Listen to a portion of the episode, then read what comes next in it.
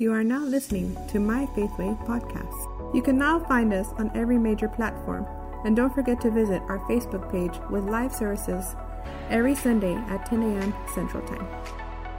If you want to become a partner or simply make a one time donation, please text the word Faithway to 77977. Click send and you will receive a link for further instructions.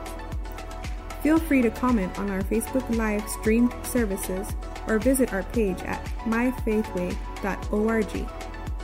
Now let's experience life in a new way the Faith Way. Good morning, church online. If you have joined us online and you haven't done so yet, just go ahead and let us know in the chat where you are tuning in from. We'd love to get to know you better and engage with you. And if this is your first time here on campus, we'd like to encourage you guys to stop by the Welcome Center on your way out and just exchange a little bit of information with our friendly, friendly um, volunteers who work back there, and we'll get uh, some information, and you guys get to walk out of here with a free gift. So um, we have a couple of things coming up uh, here at Faithway. Youth, you guys, just as always, um, just a reminder: stay tuned to your text messages to see um, if you will be getting together today at 5:30. But if you do have a youth and you're at home joining in on this live feed, we have youth services for all of our teenagers up to high school, sixth grade up to high school, and it is here in the hall in not the hallway i'm sorry in our youth building is right next door. It's a big metal building and we collect every wednesday at 5.30 so it's very useful and it's very filling for our youth. So if they're interested send them over with a group send them over with their friends their cousins. Um, we're always here ready to accept them and then guarantee they will go home full and full of fun so we also have a ladies ministry. Our next outreach is coming up pretty fast. It's right around the corner. It's going to be on a Saturday. This is a, a word and a brunch for all women, only women. The word is designed specifically for women. So this is uh, the second weekend of November, if I'm not mistaken, uh, November 13th, and it's going to start at 9 a.m. Show up. We will have food here. Um, it will be breakfast slash lunch brunch. We'll have both things whatever you guys want to choose from. And we will have a guest speaker here live speaker delivering the word to each and every one of us. And you know ladies it's our duty to reach out and bring someone with us because this word is not just for us. It is for every single woman who is out there. So bring someone and bring a guest so that we can plant the seed and start changing lives one person at a time. So this is thursday uh, sorry saturday november 13th um, so we look forward to seeing each and every one of you. So at this time, let's go ahead and open up our hearts and let's get ready to receive the word and let's experience life in a new way. And kids, guess what? Today is your day. Nursery is open, Jam Club is open, and Super Kids is open. So, kids, you are dismissed. Let's give our beautiful kids a hand clap as they walk out. And let's give a hand clap to all our volunteers also because they do this and they sow their time out of love to serve for our children. So thank you, team. We appreciate you guys.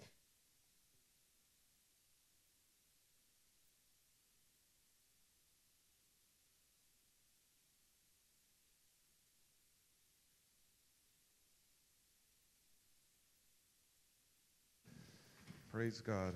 Let's get right into it. Let's pray. Father, we just thank you for the word this morning. We thank you for the church. We thank you that the church in Hebbronville is alive and well. I thank you, Lord, for our children's ministry being active again. I also want to thank you for those watching us online this morning. We bless them wherever they're watching us from, and of course, the in house, the people here, and into our Laredo service this afternoon. We just thank you for divine providence in everything, God, in everything. We just give you glory and praise. And we do receive the word this morning as we open up this new series. And Lord, we want you to teach it. I don't want to teach it. Holy Spirit, use me, but, but plant the ideas and plant the insights that we all need to learn from, that we all need to hear, to, that we may leave from this place bigger than we walked in, inside, in our mindset, in our outlook. And that truly this, this word and this life that we've chosen, God, is truly going to make a difference in our lives. We pray that in Jesus' name. Everybody said? Amen. Amen. All right. So I'm excited this morning. We're going to start a new series. And man, I struggled with the title. I had one title, then I had another title, then I had like three subtitles, so I just ended up with the Jesus principle. And the subtitle, I think, which was going to be originally the title, is simply called How to Be Human. You can put my slides up there if you want. I got the title slide up there. How to Be Human. And we're, what we're going to tr- do is we're going to talk here in the next few weeks, and I kind of you know let you know what we were talking about last week. And, and by the way, all the messages are connected. You know, don't ever think, well, he's you know this delete that. No, everything's there's a flow. You know that I believe the Holy Spirit does from service to service to, to you know to help us grow. And um, kind of the quest that I've been on in my own personal life, and that's where a lot of these messages come from, is, you know, really digging more. There's, there's so much stuff that I see in, in Christianity. This is my opinion. You know, you can have your own. This is completely my opinion. You know, it's worth zero to you, just my opinion.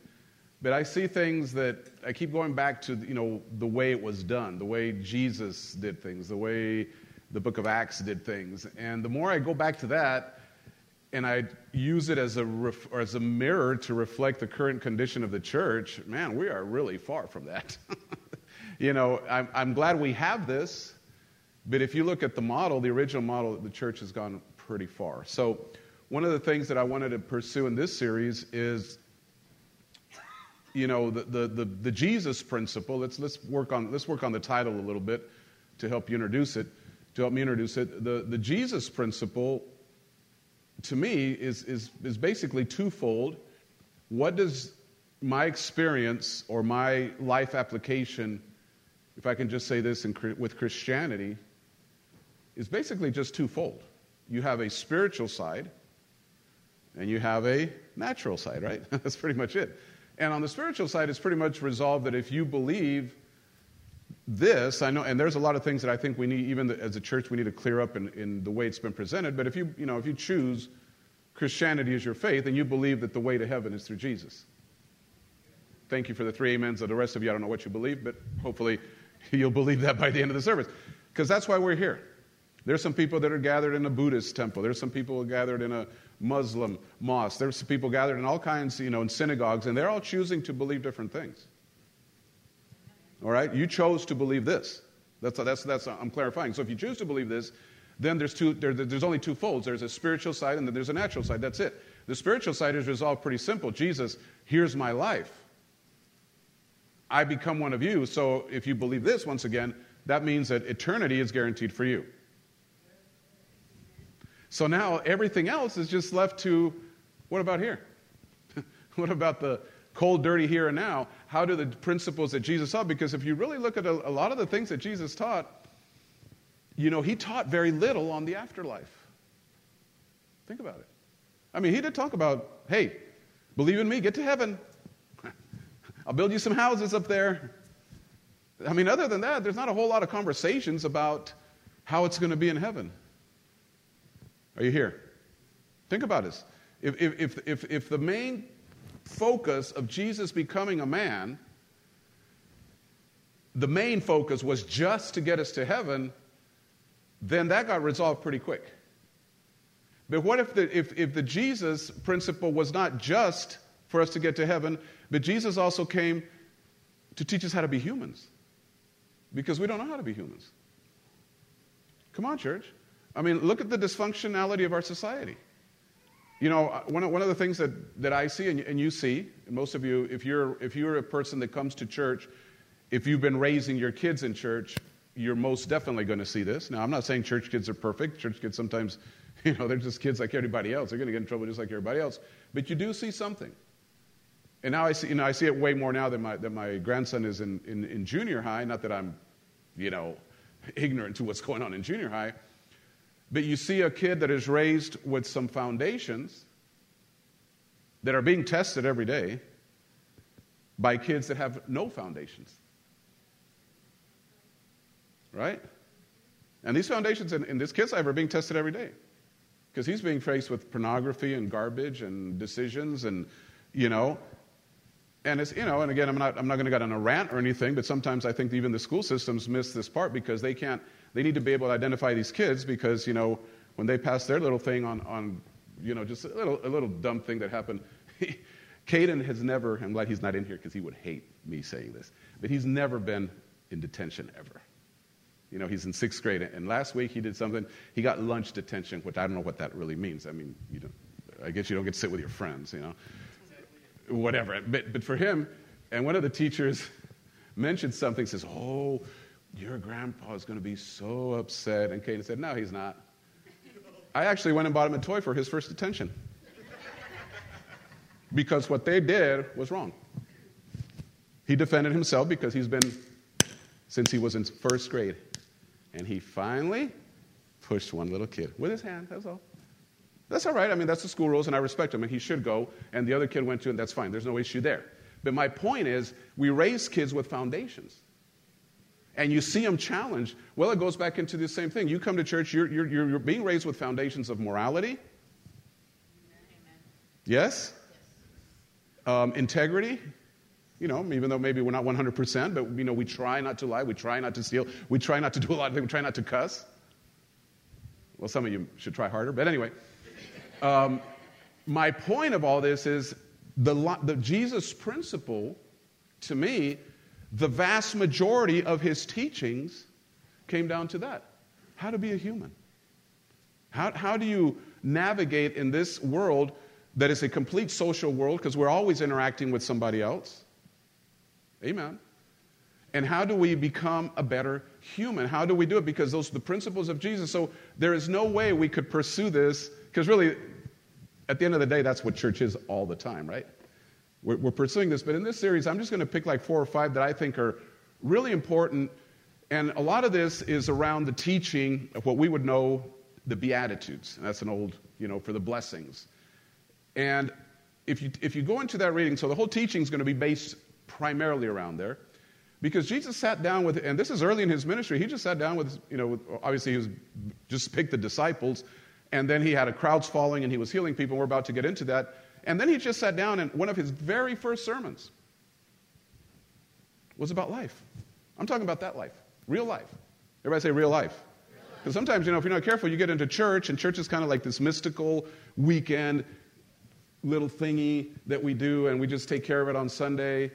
And then Monday, we just go back to the, to the real world. And yes, we're Christians, but we're still navigating through all these life issues. And a lot of the life issues that we're navigating is not really about other people, it's really about how are we processing all this. So I know, I know I've had a huge introduction there. So open your Bibles to Luke 6. I don't have those scriptures on the screen because it's a lot um, to read because it's 17 through 42. Don't worry about putting that one up, RJ. Let me just read it out of here. But open your Bibles or your iPad or your iPhone whatever you have your Bible in any version. I remember when, when the electronic Bibles, remember that age? When they started getting popular. There were a lot of old religious people that said it was like sacrilegious to read your Bible from an electronic device. I'm like, well, in that case, they should just hauled around a b- bunch of stones because it used to be written on stones and parchments and then paper.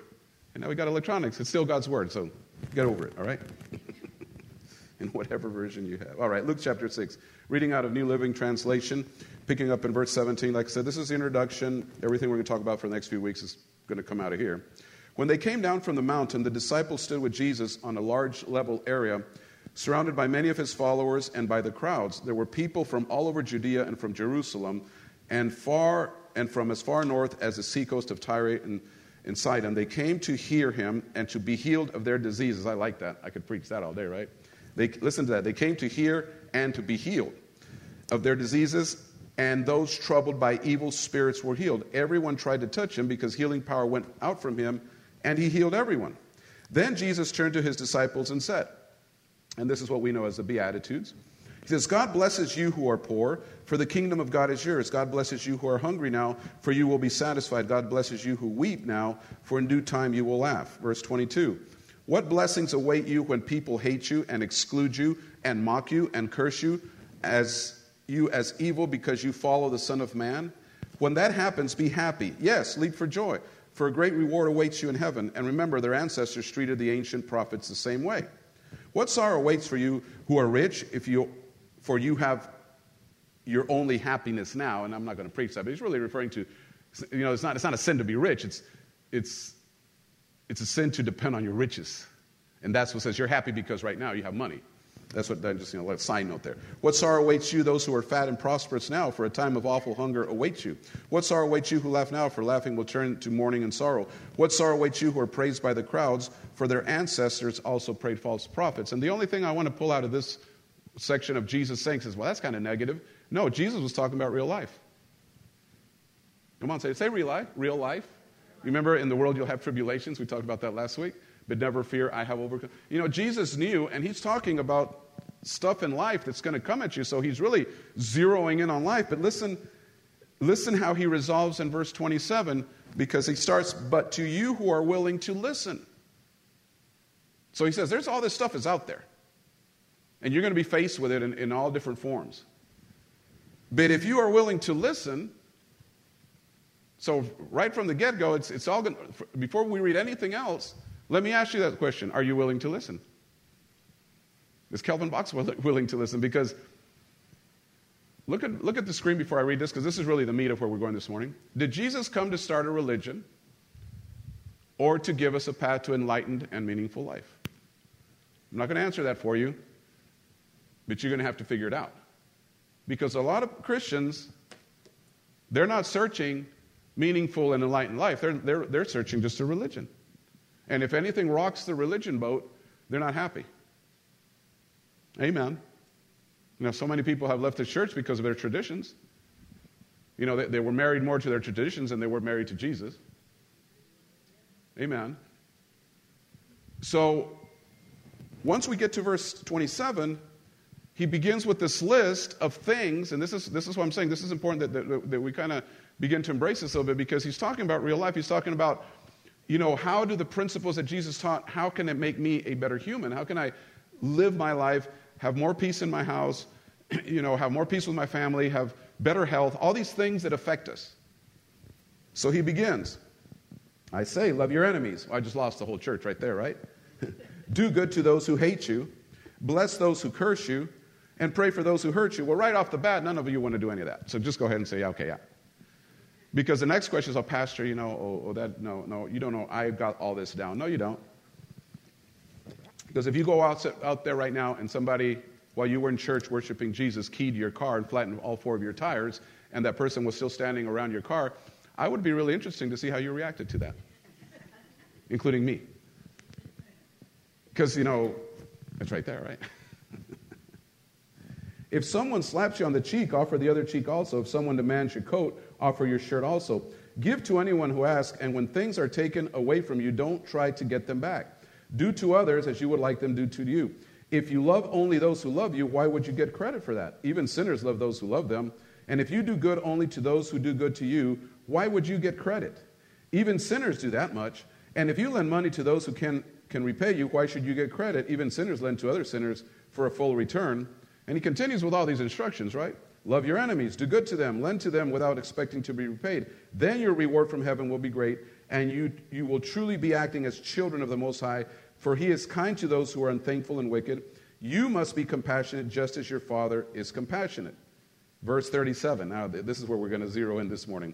Do not judge others, and you will not be judged. Do not condemn others, or it will come back against you. Forgive others, you will be forgiven. Give, and you will be receive your gift, will return to you in full, pressed down, shaken together to make room for more, running over, and poured into your lap. The amount you give will determine the amount you get back. Now, we're just going to stop there because it keeps going.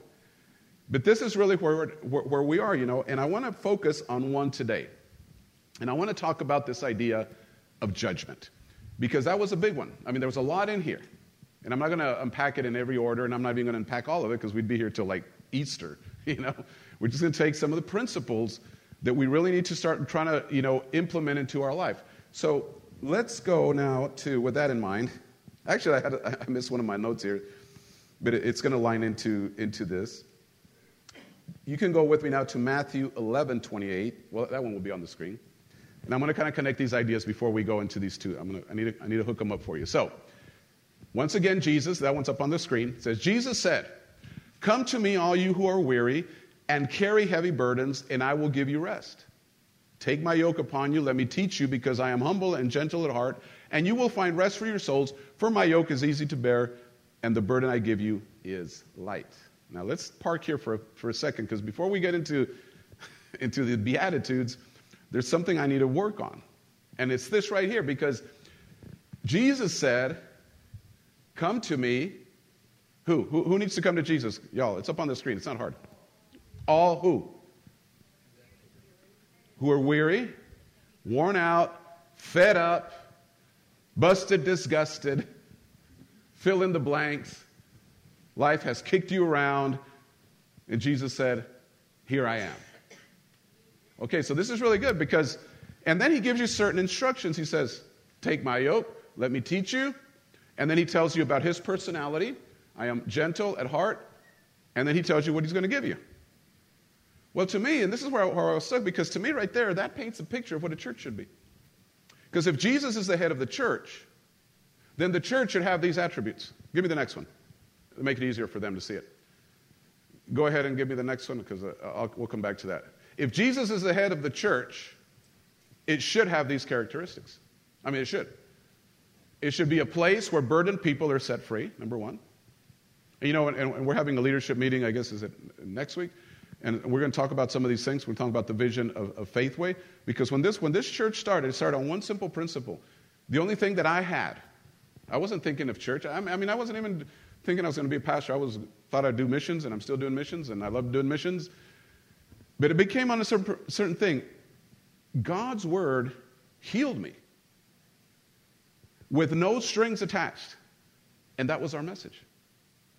And the very first logo, and, and we went through all kinds of name changes. We went, first it was Faith Life Outreach. But our sub, or, or but, our, but our saying, or our logo, or, or our pet phrase was a place of restoration, peace, love, and joy. That was it. And I know now, now today that sounds so religious, but back in the 90s it sounded cool. But it was really about that. It was whatever we did was where people could come from any background. I don't care if you were in prison. That's why we had a big heart for prison ministry. I don't care. You know, because at the end of the day, why did Jesus come? He came for the broken. You understand that, right? He didn't, you know, if you, th- if you got it all together, you don't need Jesus. Well, you do because you'll go to hell. But other than that, you think you got it all together? No, Jesus came for broken people. And even the people that say they got it together, well, they don't have it together. Because guess what? Nobody's ever taught us how to be human. Right? Like I said, like I said, go back to the example. I know I left it hanging, but see, see a child that strays in church, and not that the kid's perfect, but then see a child that has no context of, of, of God. It's a vast difference of their ethics and their morality, and all that's going to be bred into their adulthood, and a lot of that is going to make these kids successful. So if you don't think you serving in children's church is vital to the success of your kids, you got it completely wrong. That, what those people are doing, they're missing the service. Whoever's doing, whoever is doing it. But that's always been the struggle. Not enough volunteers, not enough people, because people don't get it. But if you got it, you would say, I'm going to sign up because I, I need to sow a seed into these kids because this is the only chance they got to have some form of balanced thinking. And I'm not talking spirituality and religious, just the foundations of the principles that Jesus teaches because, you know, this is where we are. A church, this church, this ministry was created based on that. And, and we've kind of, sometimes we, it seems like we navigated a little away from it. But I'm telling you what, you know, if, if I'm not going to be doing that, then I'm not going to be doing this. i will do, I, I can't do this. I can't play church. I can't play pastor anymore. You know, we have to have something that is making a difference. And we spend way too much on spiritualizing everything when Jesus, the principles of Jesus, were brought down to earth for earth to become better. But guess who's going to make it better? You. you say, I got really quiet because now when I put, start putting responsibility on the people, I don't know, I just, you know, I just want Jesus for me and my little house. And my, no, no, no, I don't want to serve. I don't want to give. Jesus, okay. That's fine. I'm glad you're there. But, you know, when all this disappears because you were just in that little hole, not serving, not helping, not giving, not doing nothing, and the whole church is done, then you can, of course, you can find another church. But what I'm saying is, what if God called you? What if your success in life was connected to these principles that God gave you that you're supposed to be generating, and He will use a church, a community of believers. Back, you know, that's what I'm saying. If you go back to the first century, this, this is non-existent. I'm going to say a very sophisticated joke. Probably H is the only one that was they'll get it because he says so brainy. I was going to say Happy Halloween because in church we've been celebrating Halloween since 325 AD. Every Sunday we celebrate it. See, you got it. Because Christians, 325 AD, for those of you that could care less, is when the official church called itself a church. Well, they didn't call themselves church, but it was kind of getting formatted. And then from then on, we just became a bunch of hypocrites. Oh, Jesus, praise the Lord. Every Sunday we've worn masks to church, so happy Halloween. Go ahead, feel comfortable. You're good. For 2,000 something years you've been wearing masks, so we're good. So, but you know, that's where we are. You know, we have all this falseness and all this, we've perfected phoniness in the church so much. And here, here's where we're going with this because a place where burdened people are set free, a drama place free, a drama free place of rest, a place that is humble and gentle in heart, and guess the other one, a place that is easy to be in. You guys, I guess you guys think this is a hard place to be in. All right. It's where did you get all those, Pastor? Okay, back up two slides, RJ. Thank you, sir. I love RJ helping me back there. Jesus said, everything he said right is right there. That's why, that's why I just summarized it for you. That is the heart of the church. But what, what happens when the church becomes something else than that? Well, it's not a church, it's something else. I don't know what it is, but it's not a church. It's not, it's not a church the way Jesus designed it. Because now you can give me the one that I skipped. Go to the next one. I'm, I'm sorry, I, that was my typo. This scripture, no, back up one, where he says, Come all that are weary and heavy laden, enter, welcome to church, where we preach. Judge not, so you won't be judged, but guess what? You will. We'll stick our little bony finger, right, H? And we judge people all the time. And we, you know, we make judgments. A place where you can open up, but I can't talk to you because I know you will spread it around.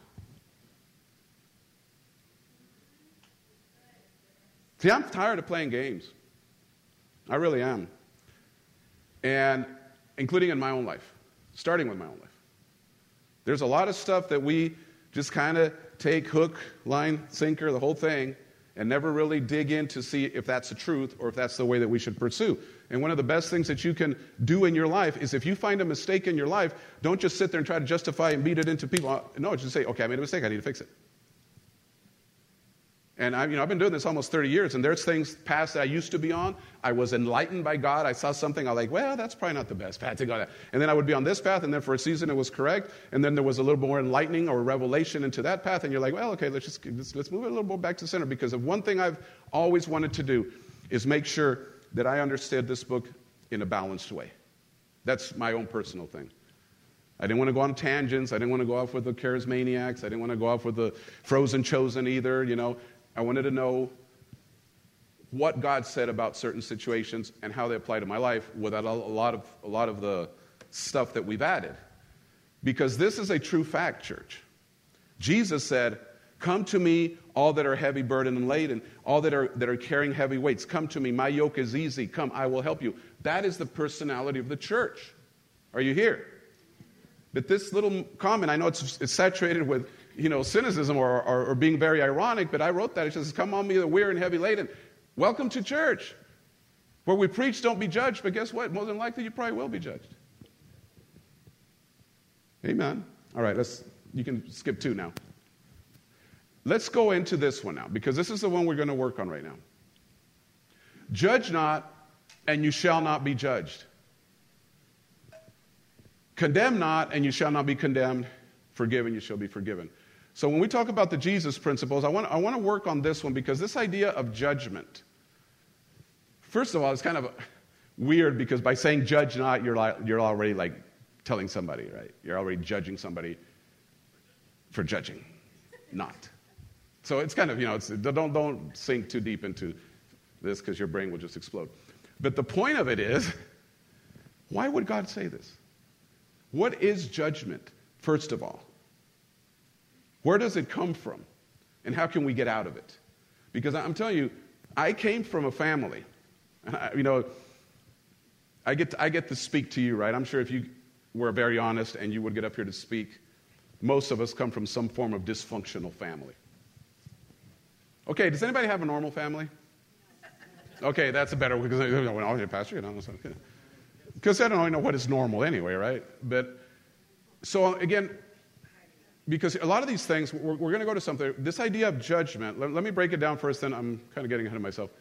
This idea of judgment is basically to see something and exert an opinion over that, but most of the time, it's usually not a positive opinion.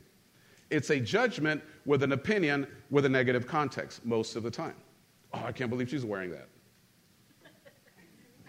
Not that you've ever said that. Um, one of the things people stay away from church. Now, this is a lame excuse. What, what is the one that you guys used to use all the time? I used to use it too. Come to church. No, it's full of hypocrites. You never use that one? I use that one on, on my wife all the time. When she was trying to get me shot, I'm tan loco, hipócrita. I'm not going there. Well, they were locos and hipócritas, so that was the truth. I mean, it was the truth anyway.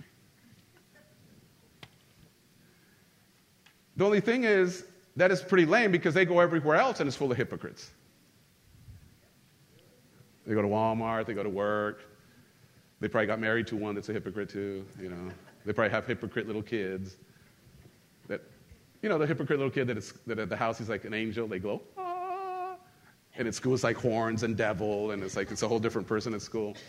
So the idea of judgment, and I'll tell you why it's very important, is because first and foremost, for you to have the ability to cause any kind of judgment over anybody, has to make you superior to them. And you're not. Has to make you blameless. And you're not.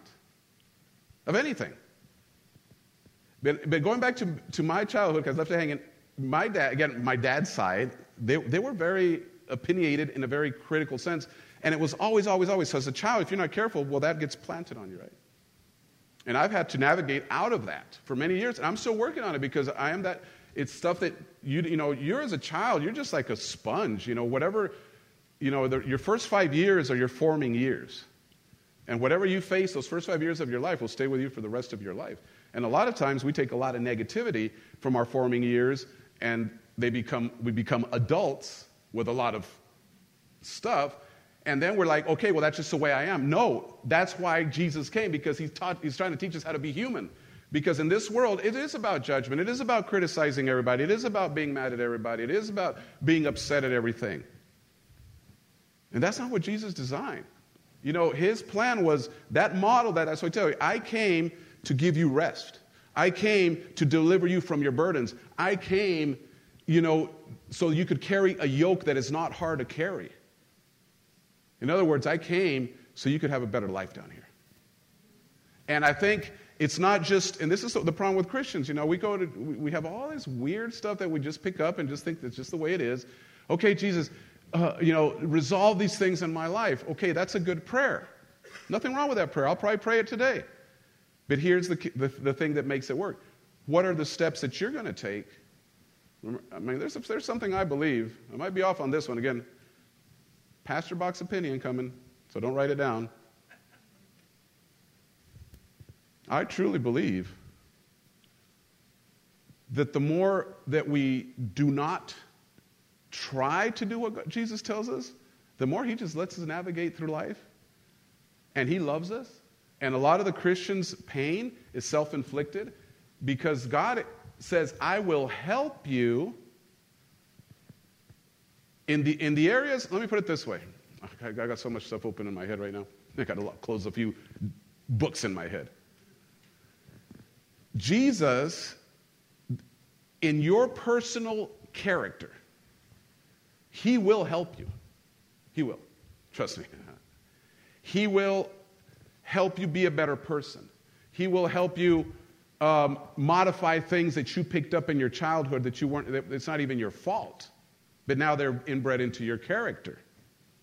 But here's what He won't do He won't take away your responsibility. Yeah, that's my opinion. Just, you know, 30 years of walking with Jesus, I've seen it. I prayed a lot of things that the answer to the, my prayers, guess where they were? This is going to, they were in my hands. Boom, right? Jesus, Jesus, Jesus. He says, you fix your attitude, other things will, other things will follow. Because sometimes we look at that as, Lord, change him. I can't, you know, he, look how he, be, he lives. And God is like, yeah, yeah, I can change you, but listen, honey, you need to change first. Se acabaron los amenes. And this is what this judgment is about because if the only, you know, the only person you should have any, any, any, any, any authority in judging is you. And if you were as critical of yourself as you are from others with the idea to fix your life, you would be way ahead. is that quotable? I'd laugh at my own jokes. That's how lame I am. Judge not. I mean, we could just say amen, go home right now. Because that is the command. that, that is not a suggestion. In, in, other, you know, that, what, that he, what he's telling you says, you don't have a right. Listen to me. I'm going to give you the 2021 version of Judge Not. You don't have a right to look at anybody's life until you figured out your own. Amen. All right, give me the next one, RJ. Let's go. So, where does the judgmental attitude come from? I kind of already said that. But it really comes, you know, I mean, if you went to a shrink, I'm sure he could give you a long list. But number one, it probably was implanted by your, your parents or whoever brought you up. Your path in life has made you cynical and judgmental. I mean, you know, your, your path in life, which most of it maybe you had some to do, somebody, maybe somebody else had something to do with your path in life. But because of your path in life, that was part of me. I chose a really, really negative path at the age of 17. And by the time I was 26, I was absolutely that guy. I mean, you know, um, completely cynical, completely judgmental. Or the last one is, you know, you're judging people because your own insecurities haven't been resolved. And, I, and, and this is the danger that we're playing. That's why I'm, I'm playing. You know, Jesus said, Come to me, all that are heavy laden. Well, what has the church become? The church has become a little show of we come here, but we don't have the freedom to talk to anybody because we're already under the idea, and most of the time it is correct, sad to say, is if I tell this person exactly what I'm going through, which we need to, we need to be able to talk to people, we need to be able to communicate.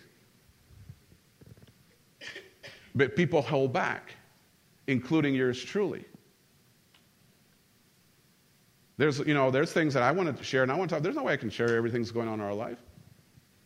I mean, you know, y'all cut me some slack. Somebody said, Your hair looks bad. Yeah, I, have, I haven't had a chance to cut my hair, all right? So stop judging me. Working pretty much seven days a week for the last four weeks, because this, is, this includes Sunday. i have been working Monday to That's my job, you know. Hey, make money. That's how it works. No complaints. But I got my own thing going. Some people said, Well, we're working. Well, I'm work too. Ha. But it's easy to make judgments about people. And I'm not trying to defend, you know, I, don't, I really could care less what you think of me. I really, I, am so far from that. But here's, here's the point. You, you know, you, you see things. Well, they should do that, and pastor should do this, and pastor should do that, and I don't know why they're not here. And, you know, he's, he's not even here on Wednesday nights for prayer anymore, so I don't even know. Why don't you just shut up and show up and you run the prayer service? Because you don't know that I have to go work and make money because I do this because I love you, not because I get a paycheck. And until you're ready to support me full time, and trust me, I have a high maintenance wife, you got no right to judge anything on this side of the chairs. I'm just being nice. By the way, I don't have any right to judge anything on that side. I love you. I will give you advice. If you call me, I will pray for you. But I'm not going to meddle in your life. I promise you that. You want to tithe? Good. You don't want to tithe? I don't care. You want to give, give. You don't want to give. I don't, I still, I mean, I will not treat you different for any other reason. And most of you that have interacted with me closely know that's true. I could care less if you serve one second in the church. I will still hug you and love you because that's your life. My job is just to show you some things. I, I'm a teacher. You got that? I was called to this. But just like any other teacher, just like all the teachers we have in school, you, you guys do great. But is it, your, is it your responsibility, Miss Diana, for the kid to completely get the 100? If the kid doesn't get the 100, it's all on Diana? She has to teach it. But the student has to put his part. And that's, it took me a long time to get to that point because this is where we are. What is your part? God will help you with this. But we have to understand there are attitudes in all of us that we carry because this judgmental thing, I'm going to show you where it's spiritual. Let me, let me throw a spiritual aspect in there first before we open up some more stuff. The reason God said this is because for you to judge somebody about anything, let, let, let, me, let me give you an example. Let's say you're judging, you know, somebody that's, well, not judging, but you may, because people don't say I'm judging it, but you know what I'm saying. You use the word. You know, somebody committed adultery or somebody committed an affair, and you stand back and you take a righteous, self righteous act of that, You put yourself in a position, listen to me, because this is spiritual now, because you are judging that or making your opinions of that, you have taken a position of judge. For you to qualify, you ready for this? You're going to have to be tempted in the same sin that you're judging. And you, you will be tempted in that. Because Jesus, the word says, he was tempted in all things, but without sin, which you can't do without him. So once you judge without him, you will be tempted in whatever you're judging. It might come the next day, it might come 20 years down the pipe, but you will face that temptation because you took that position. Amen. Ooh, I'm preaching better than y'all reacting this morning. Glory to God. All right. Let's go next one. Matthew 7 15. Now, this is a little more, this is the,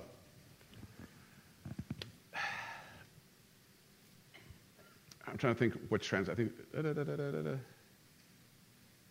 okay, just forget about translation. I'm going to show you the message in a moment. 7 1 through 5 says, Do not judge others, and you will not be judged. For you will be treated as you treat others, and the standard you use in judging, that's the point I was making, is the standard by which you will be judged. Judge, there's only one God.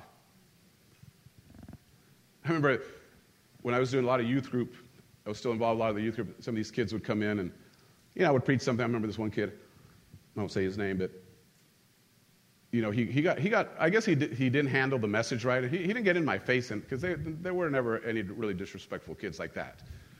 But he did kind of come up and say, well, you know, Pastor, nobody has a right to judge me, only God. I said, yeah, that's pretty serious. That's enough. That's why I don't worry about judging anybody else because you know, when people say, no one can judge me but God, you're exactly right. And I would really be thinking about that.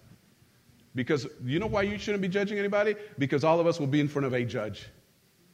Every one of you. And you know what he's going to check? Our words. Yes, he said it, right? You will be judged by your words. Our actions, our acts of love, our acts of hate, all that's going to be looked at. That doesn't mean you don't get to heaven, but you know, that's, that's the Bible. Same Bible that promises you all these cool things says that also. So let's break this down now from Matthew, from this translation. It says, So the standard you use in judging is a standard by which you will be judged. And why worry about a speck in your friend's eye when you have a log in your own? Remember what, right at the beginning of this message I mentioned that? I said sometimes we're overly concerned in trying to fix other people's lives when we can't even get our own life under control. How can you, th- how can you think of saying to your friend, let me help you get that, rid of that speck in your eye when you can't see past the log in your own eye? And boy, did I want to preach that last line. I could do a whole sermon on that last line. I mean, you can't see past the log in your own eye. And boy, that will open up something. Because we have what? Our own optics. We've created our own filters. The Lord dealt with me this a few, uh, well, not a few years ago, this year, earlier this year. I said something, I think I mentioned, I don't know if I mentioned it in Laredo Church I mentioned it here, but if I did, you can hear it again, so. And I was, I was with somebody. It's funny how the Lord speaks. It seems like always God speaks to me to correct me, you know, most of the time, which I, so he does talk a lot. I'm just honest. He talks a lot to you, too. And I said this, Dion, I said about Bill Maher. I said, I don't like that guy. I just said that. And I've said that about a lot of people. Come on, raise your hand. You've said that about a lot of people. Three honest Christians. Thou shalt not lie. That's in the Bible too. Okay. Um, and I said that, and I was with somebody saying, yeah, I don't like Bill Maher. And the Lord said, Here, Danny, you don't want to talk about it. You don't even know him. And that was the end of that. You see, God, all he has to say is like one thing. And then the Holy Spirit brings in all the other stuff that it meant. How many know what I'm talking about? He just says one thing, and then you have like four hours that you're dealing with what he, the ideas that he put in your head. And it, and it began to resurface because he says, You don't even know him. And it made complete sense. How can I go around life? Because saying I don't like you, guess what it is? You're, you're calling a judgment in. My judgment about my relationship with you is you're not good enough to be in my life. That's what you're saying when you say, I don't like you. You're saying you're inferior to me. And even though, you know, Bill Maher might be on way off on things, and he's a, you know, I guess his foundation was Jewish, but he's atheist or whatever. I, I could care. But when I said I don't like him, and the Lord said, You don't know him, it really made perfect sense. And I changed my attitude. And I immediately said, Okay, that's one thing I need to get out of my vocabulary because I use it very much. How many use that a lot? I mean, it's just like, well, I don't like that guy. I don't like that actress. I don't like him. I don't like that. I don't like, you know. You know, and you do what you want to with what I'm telling you. This is between me and the Lord. You know, this is what the Lord dealt with me. But at the end of the day, I mean, there's a, the principle was very good because he says, You don't know him. And then I got to thinking about what that meant, and that's where the Holy Spirit kicked in with all the other information because you might not like somebody's opinions, you might not like somebody's position on life, you might not like somebody's sexual preference, you might not like somebody's a lot of stuff. Amen? But that doesn't give you a right not to like the person. Because even though that person, in your own analysis of your faith, could potentially be going on the pathway to hell, that's still okay. The only thing you can bring to that person is Jesus. Because your condemnation and your judgment and you're talking over because of whatever their life is, it's not going to get them one iota closer to Jesus.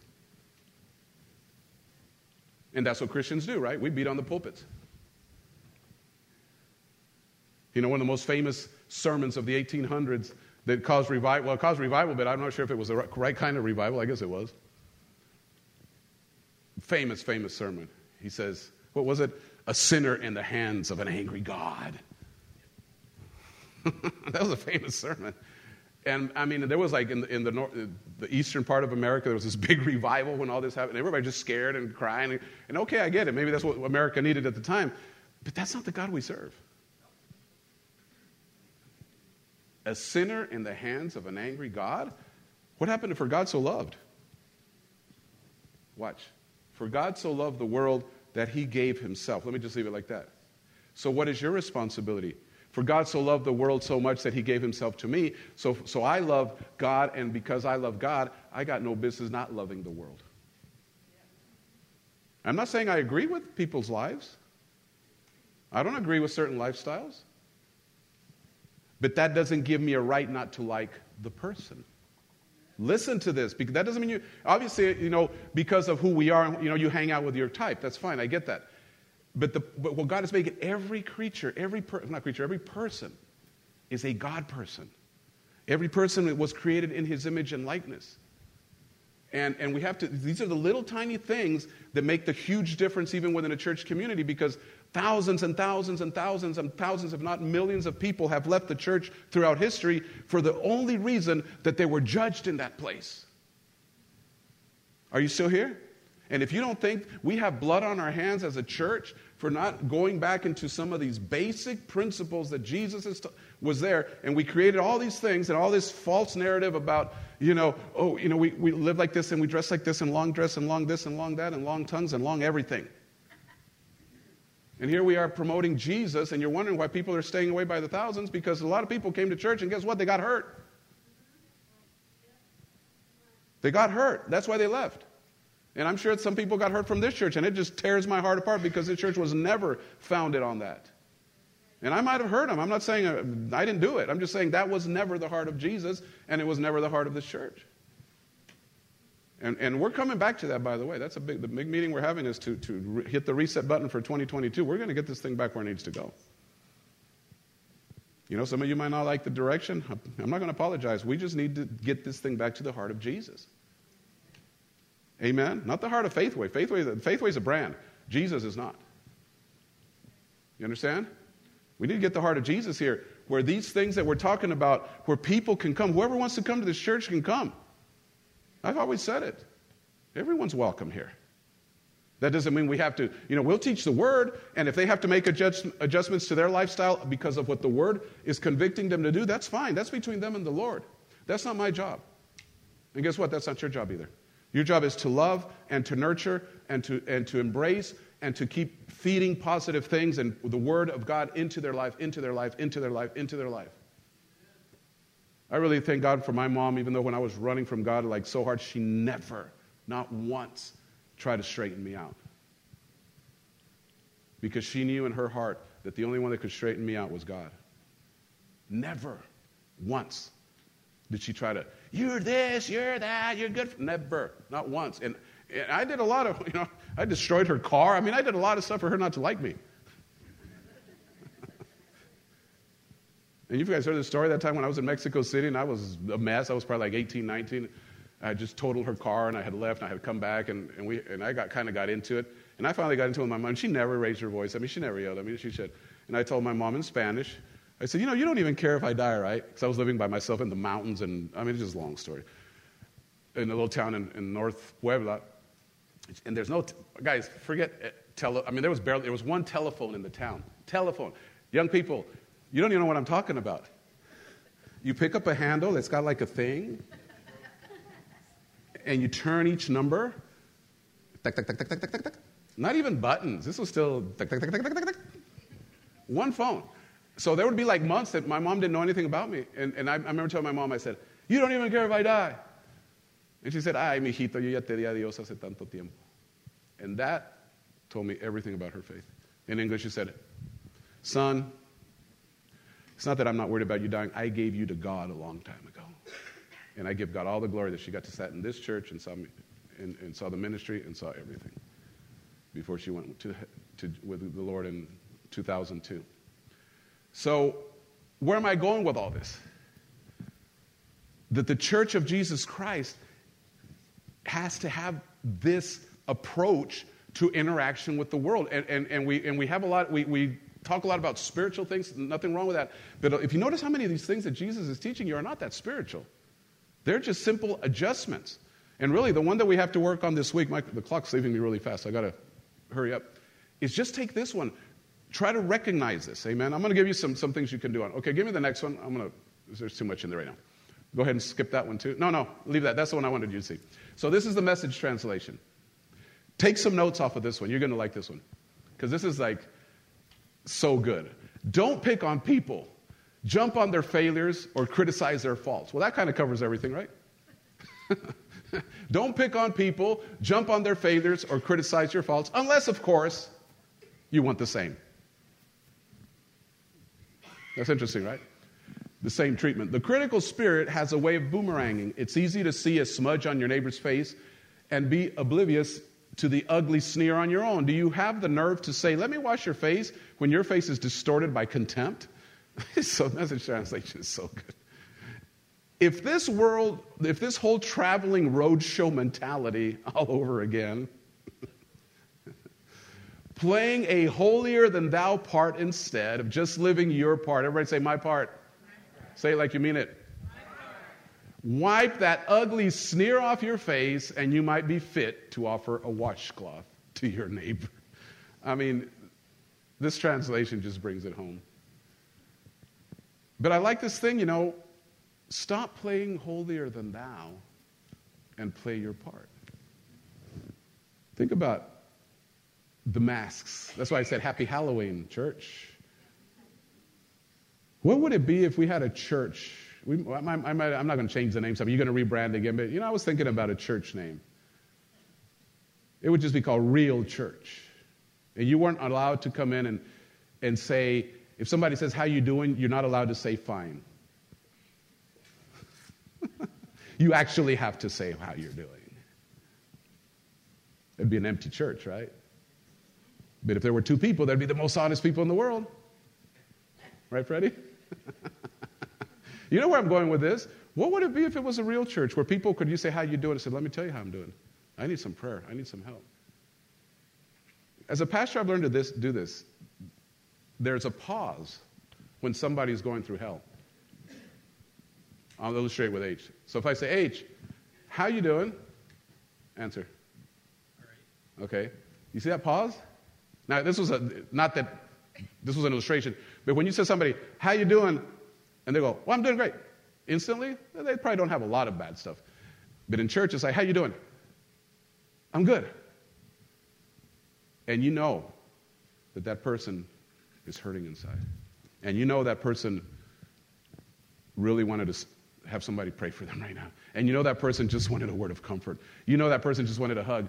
But all the nonsense of Christianity, all the religion, and all the judgmental garbage that we brought into the church has caused that person to, I'm good. And you're not. So, what happened to come all that are heavy, burdened? What happened to laden, heavy laden people? What happened to broken hearts? Oh, no, because if I show that in church, then all my other church family won't think I got it together. Well, let me help you. Nobody in this room, including your pastor, has it together. Look at your neighbor and tell him, get over it. Really, get over it. Because I, I know I'm, I'm, this might be like the utopia church that will never exist, but imagine if you had a church age that, that, that would actually be the reaction. How you doing? No, I'm not doing good. I just went through hell. Could you pray for me? Yeah. I mean, I'm using just the tip of an iceberg. I could just go unpack this thing like huge, I'm not going to do that. All right, give me the next one. We're almost, we're almost to where we need to be. Oh, Jesus. Let's skip that one. this is really good, take me far. Stop right there. James 4 11, 12. Brothers and sisters, do not slander one another. You guys know what slander means, right? Even though it's truth, you don't have any right gossiping. You know, Christian, in the Christian camp, we don't call it gossip, we call it prayer. right, Liz? Hey, uh, let me share this about Liz because just so we can pray for her.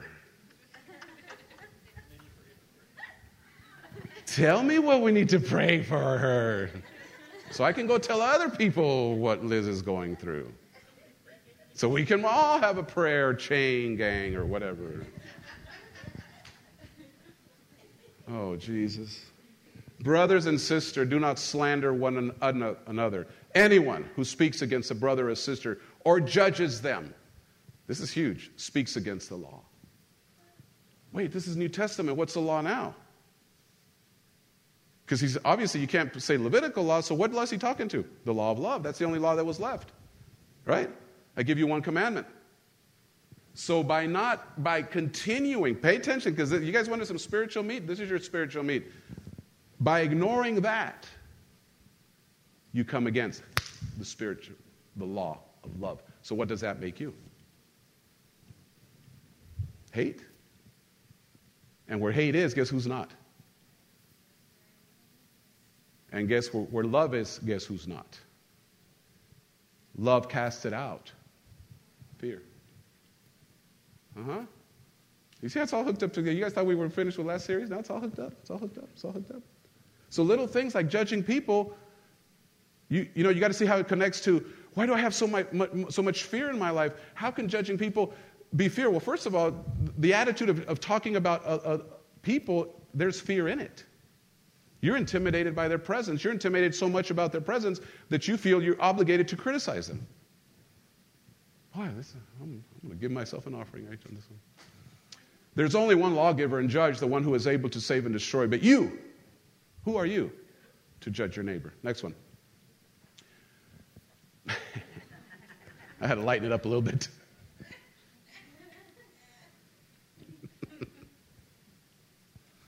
All right, y'all read it? Christians be like, I'm grateful that I'm not judgmental as all those censor, censorious, self righteous people around me, right? All right, now you guys got comic relief? Give me the different background because I can't read it like that. Let's see if you have any of these symptoms. Ready? I do have a doctorate, not that I care, but I'll give you the doctor. So, do you have a symptom today? Do you believe everyone's out to get you? Do you expect other people to be consistent all the time when you're not? Oh, it doesn't say that, but I added it. You struggle to see beyond a person's flaws. You easily skip to conclusions. You struggle to tolerate ambiguity and uncertainty. You're intolerant of people unlike you. You're generally pessimistic about life. You tend to believe people are either good or bad. You struggle to truly appreciate or see the beauty in others. You have low self worth. You feel anxious around other people. You're suspicious and untrusting. You have a strong inner critic who judges you. You know, when I was going down this list, I nailed about eight of those. I'm honest. How many of you say, I got 13, Pastor, I got them all? I'm being honest. When I, am preparing this out of my, it's, it's, bubbling up, and I'm reading and I'm studying, and I'm like, oh, I'm under conviction. Can I preach this on Sunday? But this are the roots of a critical spirit. This are the roots of a judgmental spirit. These are the roots of somebody that can never be happy. These are the, the, the, the optics of somebody that will never enjoy a moment. And I think, in, in, this is where we're going to the Jesus principle. You want, remember what I said like an hour ago? that God will work his part, but you have to do your part? And a lot of these, the first year part is the very first part of recovery of anything is, is recognize it. That's the very first step to, to says, oh, Pastor, I don't want to be a judgmental person. I don't want to be a critical person. I want to, I want to correct this flaw in my personality that was implanted by my parents or I picked it up along the way. Well, do, I, do you identify with any of these? And if you do, the only reason I put them up there is so you can, you say, well, I only identify with one. Well, fix that one. Some of you are, well, I got 13. Well, start with one. and in 13 weeks, you should be a better person, correct? Because this is the process of growth, church. So when, when, you, when you look at it this way, and I know some of you are still kind of dwelling on what I have up there, this is really a lot of the stuff that we think about. And, and I saw myself, gosh, in so many of those, and some of them I've already fixed, I fixed many years ago, but there's still some that I need to work on. All right, let's give me the next one. Now that we found the symptoms, I'm going to give you a little play with words, and this is going to be your marching orders. Remember the word dual. Starts with a D. Because this is, you can actually take this this week and start working on it. Don't pass judgment. Simple stop as much as you want to. If you find yourself being judgmental, stop yourself, and you're going to find out something that just takes greater awareness than you usually have. Because, you know, tomorrow you're not going to pick up on it, but at least you heard the message and you're willing to fix it, so you're going to see yourself like, whoa, whoa, you know. So, so, Pastor, we can't have, you know, we can't criticize. No, you can't criticize. Well, what can we do? Well, according to the Bible, you can judge the tree only by its fruit. In other words, I can't be judging your life. Your, your life is the conviction of whatever your life is. Does that make sense? In other words, I think, I think you said that, H, I heard it from. I'm pretty sure. I'll give you credit for it anyway. He says, Yeah, you said it years and years ago about a certain individual that we were talking about. We weren't judging it, by the way. Maybe we were, but we didn't know this. We hadn't heard the message, so it's okay. And he says, Your life is your punishment. Why would you judge somebody's life? Because you see people, you know, and, and their decisions have brought certain things into their life, correct? They made their life. So, wh- how are you going to even affect anything by being more critical or more judgmental about the mess they're in? In other words, leave it alone. Because, you know, bring something back from last week's message. Remember the three circles? Area of full influence, area of little influence, area of no influence. That's where that one falls. You have no influence over people. So if you have no influence over people, really, really, really, just use it in the right way. Don't care for them. In other words, the devil's the one that's trying to get you those opinions, and we're so used to it, we're so addicted to it, and it's on the TV and it's everywhere that we just kind of go with like, yeah, criticize everything, criticize everything, criticize everything, criticize everything, you know, judge everything. No, don't pass judgment. Number two, understand. Instead of judging someone for what he's done or how he looks, try instead to understand the person. Put yourself in their shoes. Try to imagine their background. And I remember something that Joyce Meyer preached probably like 10 years ago, and it really kicked in some thoughts in my life that helped me so much. And then the Lord kind of took what Joyce taught and, and dealt with me, and I was dealing with some of this, these things that, you know, trying to understand people and it's basically where I got that point that the Lord, you know, really put in my heart, and of course Joyce taught it, so I'm building off what she taught. I'm giving her credit where credit is due. But it basically come down to this: Why are you making judgments, or why are you getting upset, or why are you being affected by other people's reactions when you don't even know what they're going through? Does that make sense? In other words, you're seeing the explosion of something else. And it's, and it's easier. Well, that person's, you know, remember, oh, I don't like that person, or that person's just so mean, or that person's just so ugly. Yeah, but you don't know if that person was abused when they were a child. You know if they were abandoned. You, I mean, you don't, you don't know anything about them. That's why it's better not to do it. That's where I think God, when, when, I, when I made that comment about Bill Maher, and he says, You don't even know him, made perfect sense to me. Because God, with one, you know, with just one sentence, God straightened my thinking out so good. And he said, and I said, Lord, you're right. I don't know him. I have no right. You know, I hear his stupid opinions. I can, I can judge his, you know, I can say something about his opinions, but I cannot, I don't have a right to say, I don't like you. Because that is a personal connection to, to, the, to the human, the human aspect of this person. And, and I'm just using him as an example, but most of you have the same co- kind of connection somewhere. So try to understand. Number three, accept. Once you begin to understand, or at least think you kind of understand, try to accept. Accept that person. Jesus accepted you when you came to him. Did he tell you clean your act up? Did he tell you get rid of all the mess? Some of, some of us are still working on it 30 years later. Jesus said, Come as you are. So we have to accept people, you know, instead of saying, well, they're gay and they're this and they're that doesn't mean I approve of it. It's not that I approve of it, it's just that God doesn't approve of it. But at the same time, people, God loves people that made those choices, and hopefully the church would be such a great, glorious place that people that have made a bad choice can come and feel not intimidated to try to make better choices. Does that make sense? Because we're not anti anything. We're, we're, the only thing we're anti is devil. That's it. We're not anti people.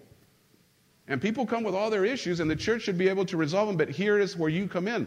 You know, when we talk about the, the, subtitle of the series, this is the last slide, by the way, it's The Perfect Human.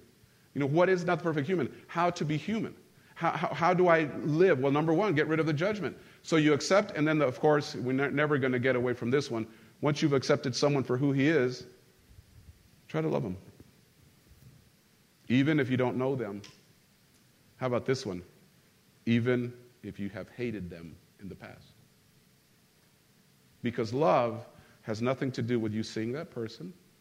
Love has nothing to, to do with you having a relationship with that person. Because I know, I know what I'm saying is, is, sticky. I know what I'm saying. Some of you are saying, no, you, Pastor, you don't know. This person hurt me bad. How do you expect me to interact? No, I don't expect you to interact with them ever again. What I expect you is to forgive and love. You can love somebody without ever seeing them again because you make a choice. And you have to say it to yourself as much as you do not like that person. Say, I love you. I release you. Because why? First of all, you are completely out of my control, and I don't need that in the areas of where I am in control. See, I'm working on peace. I'm working on being a better human. I'm working on navigating in life, having happier moments, having more peaceful moments, having more significant moments. And I can't have that with a lot of noise. And a lot of noise comes from judgment. A lot of negativity comes from, like I said, we are here to be a blessing. We are here to be a light. We are here to love. Because when we talk about, oh God, you know, the unconditional love, agape, unconditional. Yeah, but we don't practice it. We don't even try to practice it. Because unconditional means you love, no conditions attached. Well, I don't like you. That doesn't matter. That's a condition. I still love you. Even if somebody gets in my face and I hate you, I still love you. Because I'm not, I'm not saying love, hubby dubby, I want to go hang out with you. I'm talking about I have no ought and no evil desire against your life. I bless you. Well, I, they, they sit there and cuss you out, and you can say, I bless you. Remember, they're all connected. Bless those that curse you and all that. Stand to your feet. Did you get something out of all that this morning? Let's give the Lord a big hand clap. I got a lot out of it. Thank you, Lord Jesus. Let's pray this morning. And here's where we are. You know, again, church is about growth and church is about moving forward in our life. If, if this message is connecting in any way to your life, the only thing I'm asking you is take it this week. We're going to take different ones and see if there's something that it begins to affect you. And I'll tell you, if, if, you're, if you're a person that navigates a lot into, you know, criticizing people or, or saying, you're going to find out so much release when you get rid of that because, again, it's that third circle of your life where you have no influence and it's only infecting all the way down to the core of who you are. get rid of it. This morning, ask God to help you. Say, God, remove from me every judgmental spirit. Remove from me every critical spirit. And Holy Spirit, I'm going to pray this, but I need you to pray because I can't pray this on you. Holy Spirit, this week, you make sure you point out and point out in my life every time I do that. Because it's so subtle, right? It's very subtle. Let's pray. Father, we just thank you for the word this morning. We thank you for where it has taken us. And Lord, you know my heart's desire for this church is to go back to the roots of a church that loves, a church that everyone should feel welcome, a church that, that is the church that you would have designed, Jesus, a church where there's no judgment, there's no need for judgment or condemnation or guilt.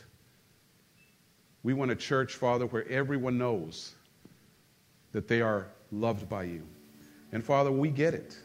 We understand that every human is precious to you, even the ones that reject you, even the ones that don't believe in you. And Father, we just take a moment right now to, to, to ask you, Holy Spirit, help us become a better human. Help us take some of these traits, some of these things that we learn, and analyze them and say, Lord, help me be that person. Help me reflect you, Jesus. Help me be attractive spiritually to people where people want you, not feel condemned by you. And Lord, keep us from religion, keep us from traditional thinking. We want the core of who Jesus is. And we repent. I, I can't repent for them, but I repent, Lord, for the times I have missed it. Because, yes, we are human and we're so imperfect in so many ways. And that's why you came, Jesus, to help us live this life. So we do repent for the times that we've missed it. But we are open to correction, we are open to fixing it. And help us, help us grow in this. I bless everyone here. I bless our online audience that are here every week. And I thank you for them in Jesus' name. And everyone said, Amen. Can you give the Lord another praise this afternoon? Glory to God. You may be seated.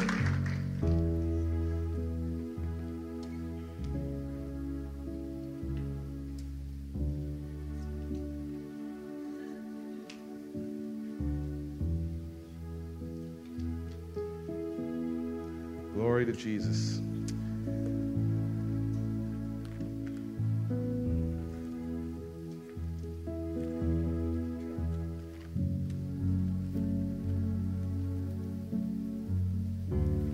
Praise God. All right, let's go ahead and pick up this morning's offering. I was going to say a couple things, but no.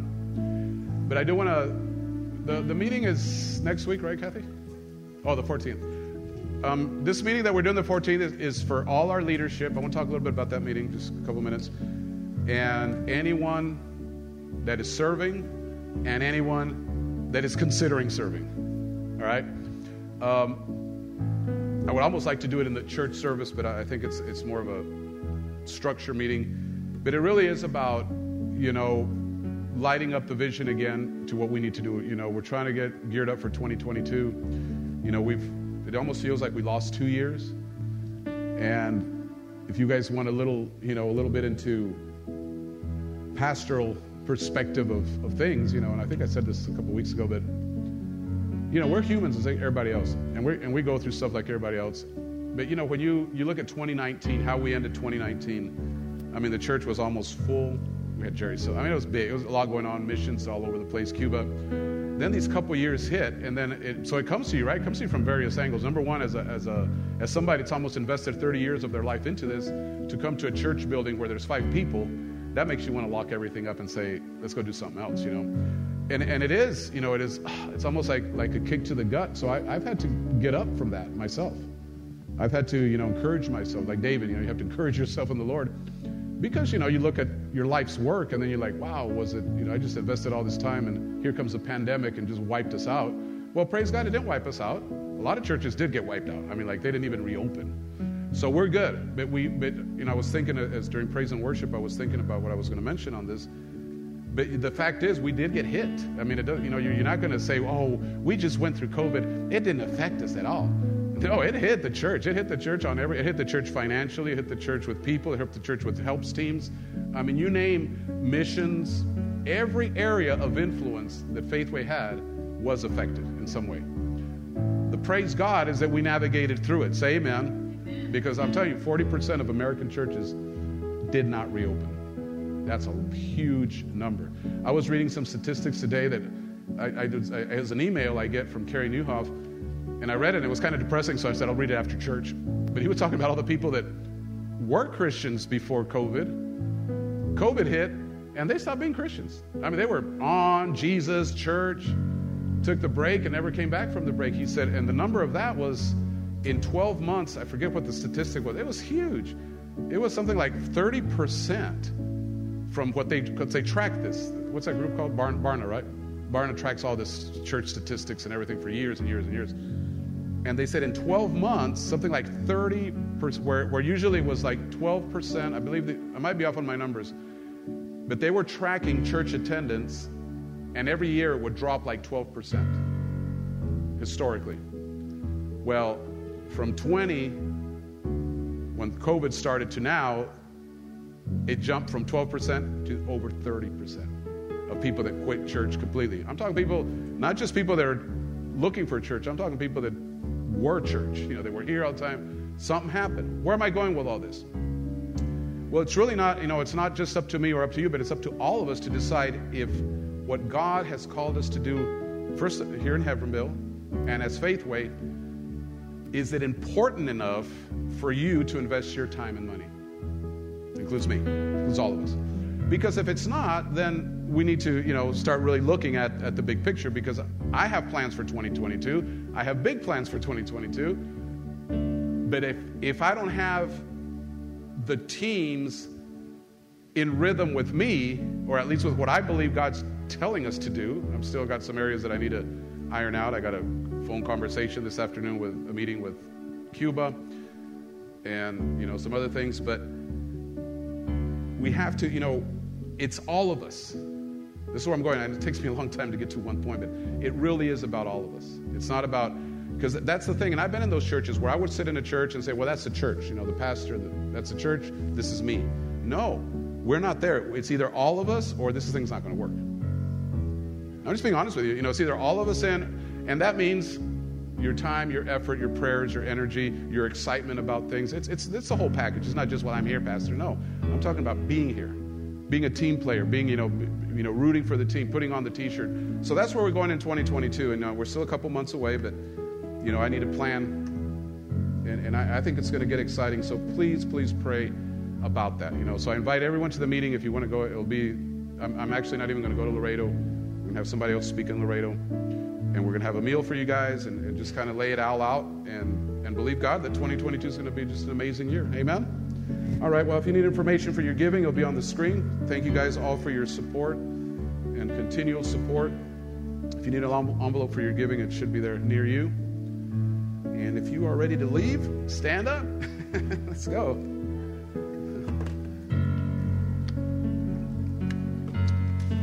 I still got to tweak it another 15 minutes. I'm getting I'm doing better though. Father, we just thank you today for everything that's been covered through the word. We thank you for everything that's been covered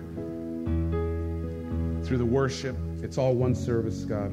And Lord, again, Lord, I just really help us with this thing. Help me with this thing. That we can be better. We can be more like you. I thank you for all the giving, all the love offerings, all the tithes that have come to keep this place running keep it moving supporting our church in Mexico, supporting the work in Cuba, everything you've called us to do, Lord. I thank you for all these families. I thank you, Lord, because without them, we could not do any of it.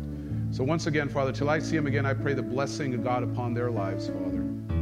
That this week will truly be a glorious week for all of us. Covenant protection up and down the highways, the byways. Keep us in divine health and divine peace in our homes. In Jesus' name. And everybody said, Amen. Well, God bless you guys. It's great to see everybody. We'll see you all next week.